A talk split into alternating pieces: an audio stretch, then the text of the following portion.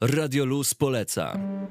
Lubisz zgłębiać temat i dopytywać, a jednocześnie mieć wątpliwości? Chcesz poznać opinie ekspertów i prawdziwych pasjonatów? Daj się poprowadzić w nasz naukowy świat. Pobudzamy ciekawość i szare komórki. Włącz na synapsach w środę o 17. I w soboty od 15 do 17 na 91 i 6 FM. Radio Luz poleca. W Akademickim Radiu Luz prowadzimy Was w naukowy świat w naszej audycji popularno-naukowej na synapsach. No i dzisiaj, Maćku, Dzisiaj będziemy w sumie gadać o bioróżnorodności i o tym, jakie Unia Europejska ma wytyczne do 2030, co musimy zrobić i o tym, jak, jaka jest odpowiedź lasów państwowych na to, bo jednak te dwa światy się jakoś bardzo różnią od siebie i nie potrafią się dogadać i chcielibyśmy w sumie wszystkim słuchaczom przybliżyć ten element, jak to wszystko się ułożyło po prostu. będzie ekologicznie, będziemy dyskutować e, właśnie o tym, jak chronić przyrodę, o tym, jak państwa odpowiadają na propozycje Unii Europejskiej, Tak, może tak, tak, powiedzmy. Zostańcie z nami na 91 i 6 FM. My jesteśmy w składzie Maciej Makoś? Agnieszka Barbach, a realizuje Aleks Kartaszow. Akademickie Radio Luz. Włącz się naukowo. Audycja na synapsach, a my przechodzimy do tematu bioróżnorodności i unijnej strategii na rzecz jej ochrony. Dokładnie. Nie wiem, czy wszyscy nasi słuchacze wiedzą, ale Unia Europejska wprowadziła strategię na rzecz odbudowy bioróżnorodności do 2030 roku. To jest bardzo ważne, bo jest to jedna z ostatnich szans dla naszej planety tak naprawdę. Jeżeli nie weźmiemy się teraz do roboty, no to za 20 lat nie będziemy mieli gdzie chodzić. W Polsce nie będzie wody i będzie po prostu ogólna tragedia. I cała bioróżnorodność tak naprawdę sobie odejdzie gdzieś tam w niepamięć, bo jeżeli nie zaczniemy jej wspierać, wszystkie ekosystemy na Ziemi tak naprawdę dostają cały czas bęcki od nas i musimy coś zrobić, żeby jednak zadziałać na odbudowę tych wszystkich ekosystemów i żeby je wspierać. Zaznaczmy też, że taka, taka strategia powstaje co 10 lat, z tego co przeglądałam. Tak, I te strategie poprzednie do 2010, 2020, no nie za bardzo zrealizowaliśmy, więc tym bardziej teraz musimy Ogólnie, się nie wykazujemy postarać. się ogólnie. No, ostatnio lasy państwowe mocno dostały po głowie za, za to, co zrobiły, co, czego nie zrobiły tak naprawdę w tych wszystkich lasach, bo tak naprawdę teraz obserwujemy tylko i wyłącznie degradację środowiska, a powinny być teraz, te wszystkie czynności, które prowadzamy, powinny wpływać na, na polepszenie się stanu tak naprawdę przyrody w całej Europie, no i ogólnie na całym świecie. Polska jednak też leży w Europie, więc y, też mimochodem powinno się nasz stan polepszyć, a dostajemy dużo propagandy o tym typu, że lesistość lasów rośnie, bo rzeczywiście dzieje się tak, że mamy o wiele więcej lasów w Polsce, ale te lasy to są, no takie... wie- Nie są jest, jakościowymi no, lasami, Wiesz, to jest, tak, że, wcześniej. to jest też tak, że no, jakbyśmy mieli fabrykę, to nie możemy do fabryki dać dzieci na, że zwolnić wszystkich poprzednich pracowników, którzy są dorośli i w ich miejsce wstawić y, dzieci i liczyć, że będzie tak samo, tak samo będą pracowały w tej fabryce, tak naprawdę. I tak samo się dzieje z lasem, bo tak samo niedawno jakaś pani polityk powiedziała, że stare drzewa nie dają tlenu. To to już jak usłyszałem po prostu, to aż mi normalnie zatrzymało się serce po prostu, że jakby pszenicą było to, te, te drzewa, a drzewa im starsze, tym tego tlenu produkują jednak więcej. Jakby, więcej, jakby do pewnego momentu produkują, aż, aż się zatrzymają tak naprawdę. No, no, przypomnijmy, no, skąd się bierze tlen w metabolizmie drzewa. No to jest fotosynteza, najważniejszy proces tak naprawdę. Więc jeżeli roślina żyje i i Jest zielona, to, to, jest zielona, to to, produkuje dalej tlen. produkuje Tak, tlen, ponieważ to jest No. skutek uboczny tego, co ona robi, czyli Tak. karmi się tak, Tak, naprawdę. no wytwarzania energii dla siebie. Od razu. Tak jest, tak jest. Nawet glony też produkują tlen, bo też zwróciłbym uwagę. się bierze. Tak, tak. tak. Ale wracając do punktu, No właśnie, bo mieliśmy rozmawiać o bioróżnorodności. To czym jest bioróżnorodność? Bioróżnorodność, no to w sumie jest tak, no jest to dosyć, jak ktoś tak sobie pomyśli chwilę nad tym słowem, no to mamy bio i różnorodność, nie? Czyli tak naprawdę różnorodność form żywych na Ziemi. Cały ogół wszystkich żywych gatunków, które obserwujemy na Ziemi, od zwierząt przez rośliny, grzyby, mikroorganizmy różne i tym podobne. Wszystko to jest po prostu tak. Im większa ta bioróżnorodność, tym dla świata jest lepiej. Tak naprawdę wszystkie ekosystemy działają lepiej, jeżeli bioróżnorodność jest wyższa, bo wtedy mogą wszystkie procesy zachodzić bez, bez najmniejszego problemu. I jest też ciągłość sieci troficznych, czyli po prostu jak jeden gatunek wypadnie, powiedzmy, bo się zdarzy jakaś katastrofa, że wyginie na przykład konkretny jeden gatunek, to jest inny gatunek, który jest w stanie zająć jego miejsce, a gdy ta bioróżnorodność jest bardzo niska, to tym gorzej dla, dla nas wszystkich tak naprawdę jest. I, no i wtedy po prostu naturalne procesy nie mogą zachodzić, materia stoi w miejscu, a jak materia się zatrzyma w naszym świecie, no to my też się zatrzymamy i ten świat nie będzie dalej trwał tak naprawdę. Za chwilę przejdziemy do tego, co w unijnej strategii zostało zaproponowane. Tak, tak. Zostańcie z nami. Radio Luz. Włącz się na 91,6 FM oraz na 916.fm. Unijna strategia na rzecz bioróżnorodności 2030. Przedstawmy ją Maćku może. Dobrze, bo to bardzo, ogólnie te założenia są bardzo dobre, bo Unia Europejska pragnie, żebyśmy objęli ochroną 30% obszarów lądowych i dodatkowo wodnych w całej, w całej Europie, co jest no wspaniałą informacją tak naprawdę, bo nie wiem czy wiecie, ale sama Polska ma około 31% lasów, jakby 30% powierzchni naszego kraju to są lasy i docelowo chcemy objąć ochroną, jakby oni planowali objąć ochroną jakby taką ogólną 30% obszarów, ale taką ścisłą, gdzie naprawdę się dzieje taka prawdziwa ochrona. Unia Europejska planuje objąć tylko 10% tych obszarów, a ogólnie założenia tej, założenia tej strategii są takie, że chcą właśnie powiększyć aktualne obszary Natura 2000, chcą odbudować ogólnie zasoby przyrodnicze w całej Europie, chcą właśnie działać na rzecz odtwarzania różnych ekosystemów poprzez właśnie innowacje w rolnictwie, zmniejszenie obszarów uprawy ogólnie, żeby to rolnictwo było jeszcze bardziej zintensyfikowane, ale przy okazji też bardziej przyjazne dla środowiska, to jest dosyć trudne, żeby połączyć te dwie rzeczy na raz tak naprawdę, no bo mamy teraz takie rolnictwo, które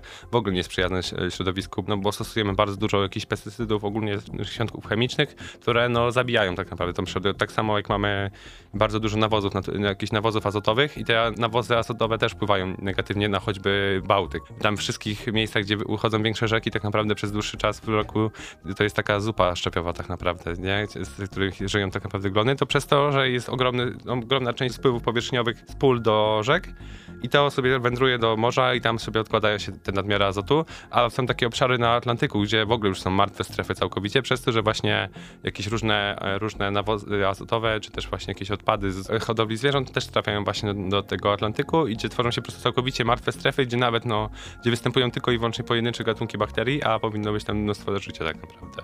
Więc to też jest bardzo ważne i te założenia też właśnie też są takie, że chcą obniżyć y, wartość używanych pestycydów o 50%, co jest naprawdę niesamowitą sprawą, no bo 50% mniej używania pestycydów to o wiele większa szansa dla przeżycia wszystkich owadów zapylających, a wychodzimy raczej z takiego założenia, że te pestycydy uderzają tylko i wyłącznie w te owady i je zabijają. Tylko trzeba sobie zdać sprawę, że potem te owady są zjadane przez jakieś inne zwierzęta i w nich się kumulują te różne chemikalia i one przechodzą tak naprawdę dalej. Tak samo jest z mikroplastikiem, nie? Tak jak nam się myślimy, że tego plastiku dookoła nie ma tak, tak dużo, a tego mikroplastiku w wodzie czy, czy w, tej, w tej wodzie, którą mamy w kranie jest też już przez to, że choćby bierzemy nasze poliestrowe ciuchy w praniu i te, te drobinki się dostają, a w oszczędzalniach nie mamy aż takich super filtrów, żeby to też nie przechodziło. To też jest dużym problemem tak naprawdę. No i ogólnie Unia Europejska planuje zasadzić 3 miliardy drzew. Dla mnie to jest trochę kontrowersyjny temat, bo sadzenie drzew to jest taki greenwashing tak naprawdę. To jest tak, że... To znaczy? No, że ogólnie to jest taki zabieg, że niby pomagamy tak naprawdę przyrodzie, a sadzenie drzew ogólnie jest no, takim umywaniem rąk i taką dobrą, dobrą kampanią medialną, bo wcale sadzenie drzew nie pomaga przyrodzie tak bardzo, jak nam się wydaje. Jedyny sposób, żeby dobrze sobie poradzić i pomóc tak naprawdę naszym ekosystemom jest po prostu dać im spokój. Jak zostawi się ekosystemy same, tak jak właśnie zakładamy, że te 10% obszarów będzie pod ścisłą ochroną i my nic nie będziemy mogli tam zrobić, to tak naprawdę to jest jedyna szansa, żeby ekosystemy się odbudowały i rozrastały się gdzieś tam dalej po prostu na, na swoje obrzeża. A gdyby tego nie zrobimy, no to, to może być kaszana. E, bo właśnie to dzieje się na terenie rezerwatu przyrody albo parku narodowego, Dokładnie. czyli e, nie ingerujemy w naturalne procesy, chodzimy tylko wytyczonymi szlakami, my jako Dokładnie. turyści spacerujący i chronimy przez brak ingerencji. Tak, no tak, bo staramy się po prostu nie przeszkadzać, to jest najważniejsze i nawet jak mamy swój ogród, to też jest najlepszą formą jakby pomagania przyrodzie jest nieprzeszkadzanie jej. To jest jakby, natura sobie zawsze znajdzie miejsce, zawsze sobie poradzi.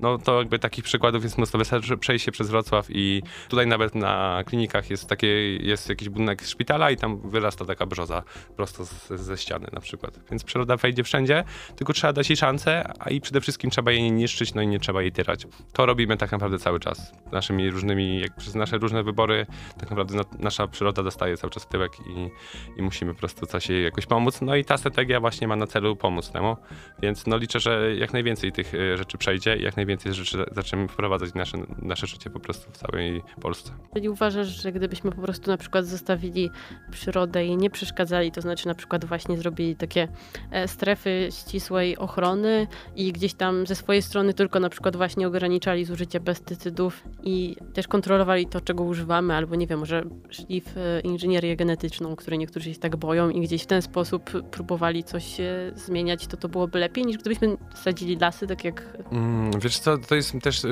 no mam mieszane uczucia jakby, nie? Bo są takie ekosystemy, które sobie poradzą świetnie, a są takie, które będą potrzebowały dużo więcej czasu, nie? Bo mamy takie coś jak proces sukcesji, no i generalnie jakbyś teraz nagle pada nasza cywilizacja po prostu znikąd i w tym miejscu za maksymalnie tysiąc lat masz las po prostu. On sam się tutaj wytworzy, sam sobie stworzy glebę, po prostu wpadną rośliny, które to wytworzą i sk- skonstruują sobie jakby cały ekosystem. No i tak nie będzie, tylko że jakby zależnie od tego, jak sto, jakim stopniu zdegradowany jest ten ekosystem, ten czas będzie wydłużony tak naprawdę, nie? A mamy mnóstwo lasów w Polsce, no jakby fajnie, że coraz więcej mamy tych lasów, tylko że jak pójdziesz do większości lasów w Polsce, to jesteś tak naprawdę jakby, nie wiem, ja to nazywam polem Europalet. Bo to po prostu stoisz na jednym końcu i widzisz drugi koniec lasu tak naprawdę bez problemu. Prawdziwy las tak nie wygląda. Prawdziwy las wygląda tak, że po prostu wchodzisz do niego i nie widzisz dalej niż na kilka metrów. to Takie jest też monokultura, Tak. też posadzone w odpowiednich odległościach Dokładnie, jeszcze to była widać, że to jest e, posadzony las, prawda? Tak, Takim- tak, tak. No, teraz, no i tu nie ma nam jakby nic tam tak naprawdę przyrodniczego. Znaczy dobrze, no jest to jakby dalej element przyrodniczy, ale powiedzmy, że bogactwo przyrodnicze, bioróżnorodność takiego ekosystemu jest, nie wiem, zbliżona do, do parku jakiegoś miejskiego, coś w tym stylu, a nie prawdziwego lasu, czy prawdziwej puszczy, czy jakiegoś no, parku narodowego takiego porządnego. Słuchacie akademickiego Radia Luz na 91 i 6 FM. To jest audycja popularno-naukowa na synapsach, a dzisiejsze, można powiedzieć, hasła podsumowujące audycję to bioróżnorodność i polskie lasy. Tak, tak. To na pewno są dwa ważne, ważne tematy w naszych sercach dzisiaj.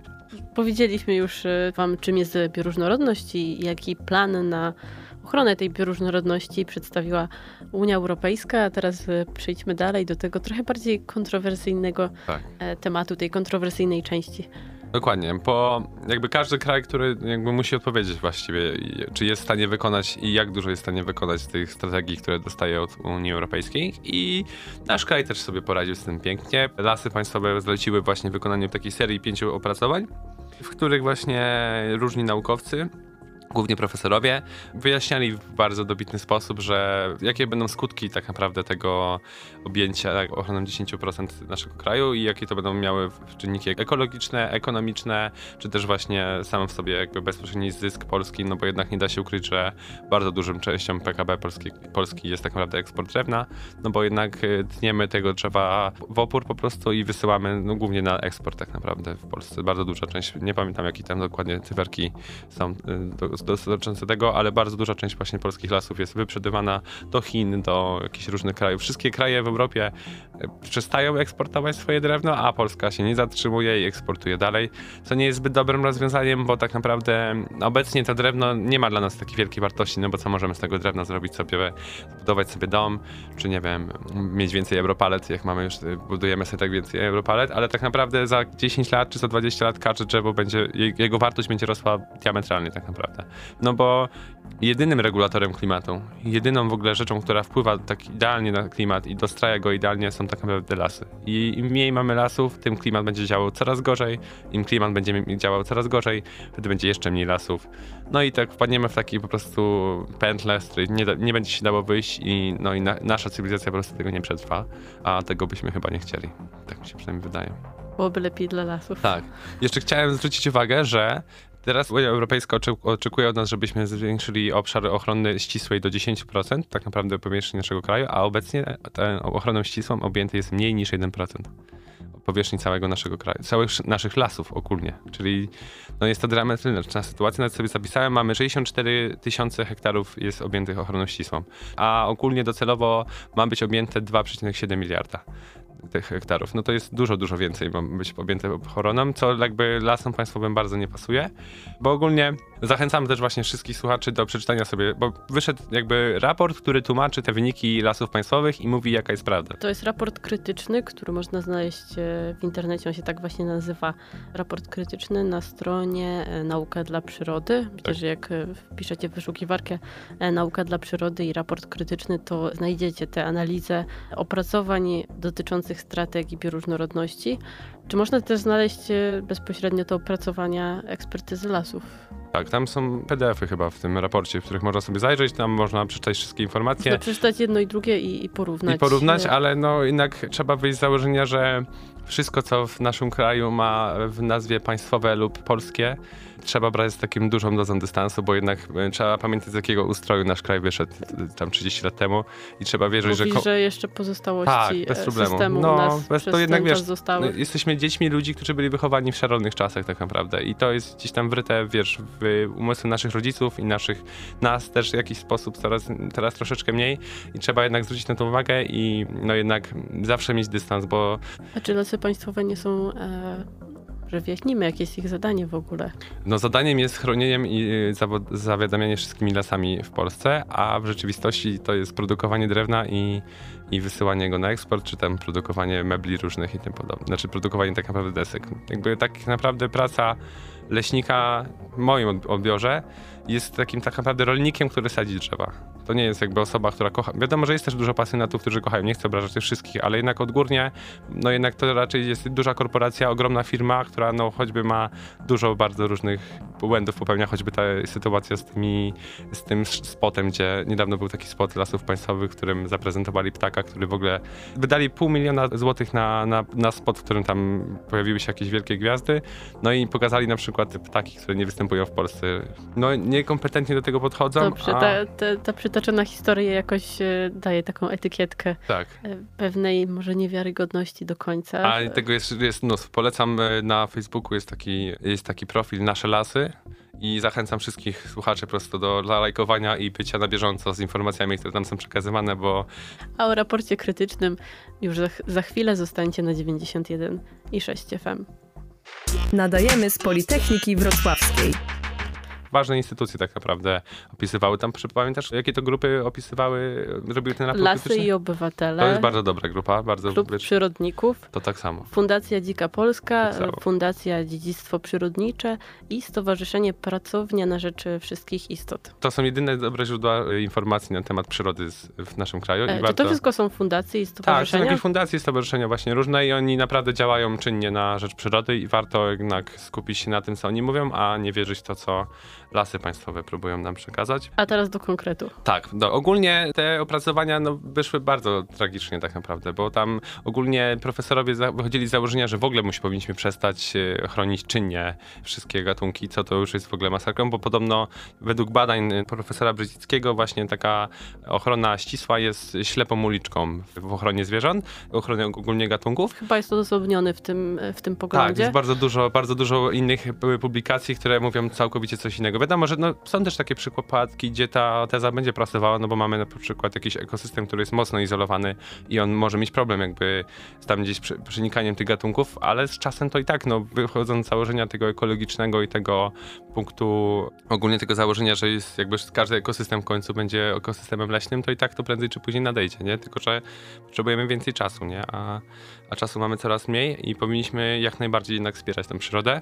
Tak samo, mm, no i, i oczywiście rozwiązaniem lasów państwowych jest zrównoważona wielofunkcyjna gospodarka leśna. No to na to, na to żeby właśnie jednak to nie była ślepa ścieżka. Czyli żeby jednak... e, Ciąć co? tam normalnie i E, że można było tam jakoś y, wprowadzać jakieś zmiany przez człowieka, bo ogólnie lasy państwowe wychodzą z takiego założenia, że Że człowiek jest potrzebny lasom? tak, że człowiek jest potrzebny lasom, tylko trzeba wyjść z założenia, że lasy doskonale sobie radziły, dopóki nie pojawiliśmy się na ziemi my. 10 tysięcy... Taki antropocentryzm Tak, nas tak, bardzo tak. cechuje w No tym ja nawet spotkałem kiedyś takiego leśnika, który mówił, że, że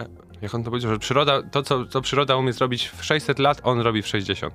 No to jest takie jednak, e, wiadomo, że przyspieszamy wiele procesów, rzeczywiście te lasy rosną szybciej pod, pod jakby pieczą e, leśników, ale jakościowo te lasy no nie reprezentują sobą nic tak naprawdę, nie? Jakby, no to jest z reguły takie biocynetyczne Taka pustkowie tak naprawdę. e, Tak, tak. bie- brak bioróżnorodności, a na tym właśnie nam przecież Dokładnie. No, zależy. no bo jednak jak im większa bioróżnorodność, właśnie założenie lasów państwowych jest takie, że muszą kontrolować to wszystko, właśnie trzeba bronić nasze lasy przed y, huraganami, pożarami i tym podobne, a jedynym, najlepszym rozwiązaniem dla lasu, żeby uchronić go przed zmianami klimatycznymi jest zostawić go w spokoju, bo dobrze działający las, nie monokultura, sam sobie z tym świetnie poradzi. Ogólnie drzewa, są, drzewa lasy, ekosystemy są przystosowane do, do katastrof, bo tak one zachodziły zawsze. Zawsze były jakieś pożary, zawsze były jakieś huragany na ziemi i one to jest coś normalnego dla, dla przyrody, bo bud- o, przyroda się odbuduje. No a nam się wydaje, że bez nas po prostu nic nie będzie działać, nie? Że nagle drzewa przestaną wiedzieć, jak mają rosnąć, że do góry może będą w lewo rosły, może w prawo, nie, a w ogóle może będą leżały i nie odpoczywały bez naszej pomocy, nie? To też jest takie założenie dosyć idiotyczne.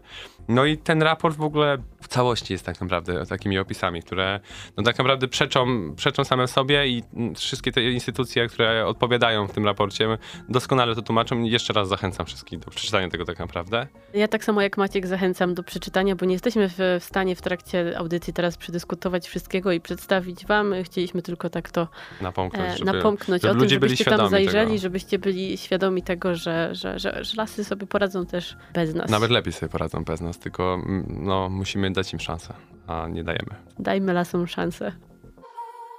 Włącz się na 91 i 6 FM. Zbliża się godzina 18, więc niestety musimy się dzisiaj z Wami już e, żegnać. Rozmawialiśmy o bioróżnorodności, o raporcie krytycznym, o propozycjach Unii Europejskiej na ochronę bioróżnorodności No i apelujemy do Was razem z Maćkiem, żebyście do raportu krytycznego e, Zajrzeli, na pewno. zajrzeli. Zajrzeli. i pamiętajcie, że trzeba dać naturze spokój przede wszystkim. Trzeba jej pomóc w taki sposób, żeby nie niszczyć jej bardziej, a wszelkie zabiegi, jakie planują lasy państwowe, nie pomogą temu na pewno. Więc miejcie otwarte głowy i Zainteresujcie się tematem, zajrzyjcie na różne strony, na fanpage. A dzisiaj byliśmy z Wami w składzie Agnieszka Barbach, i macie makoś. a realizował Aleks Kartaszow. Zapraszamy Was w sobotę o 15.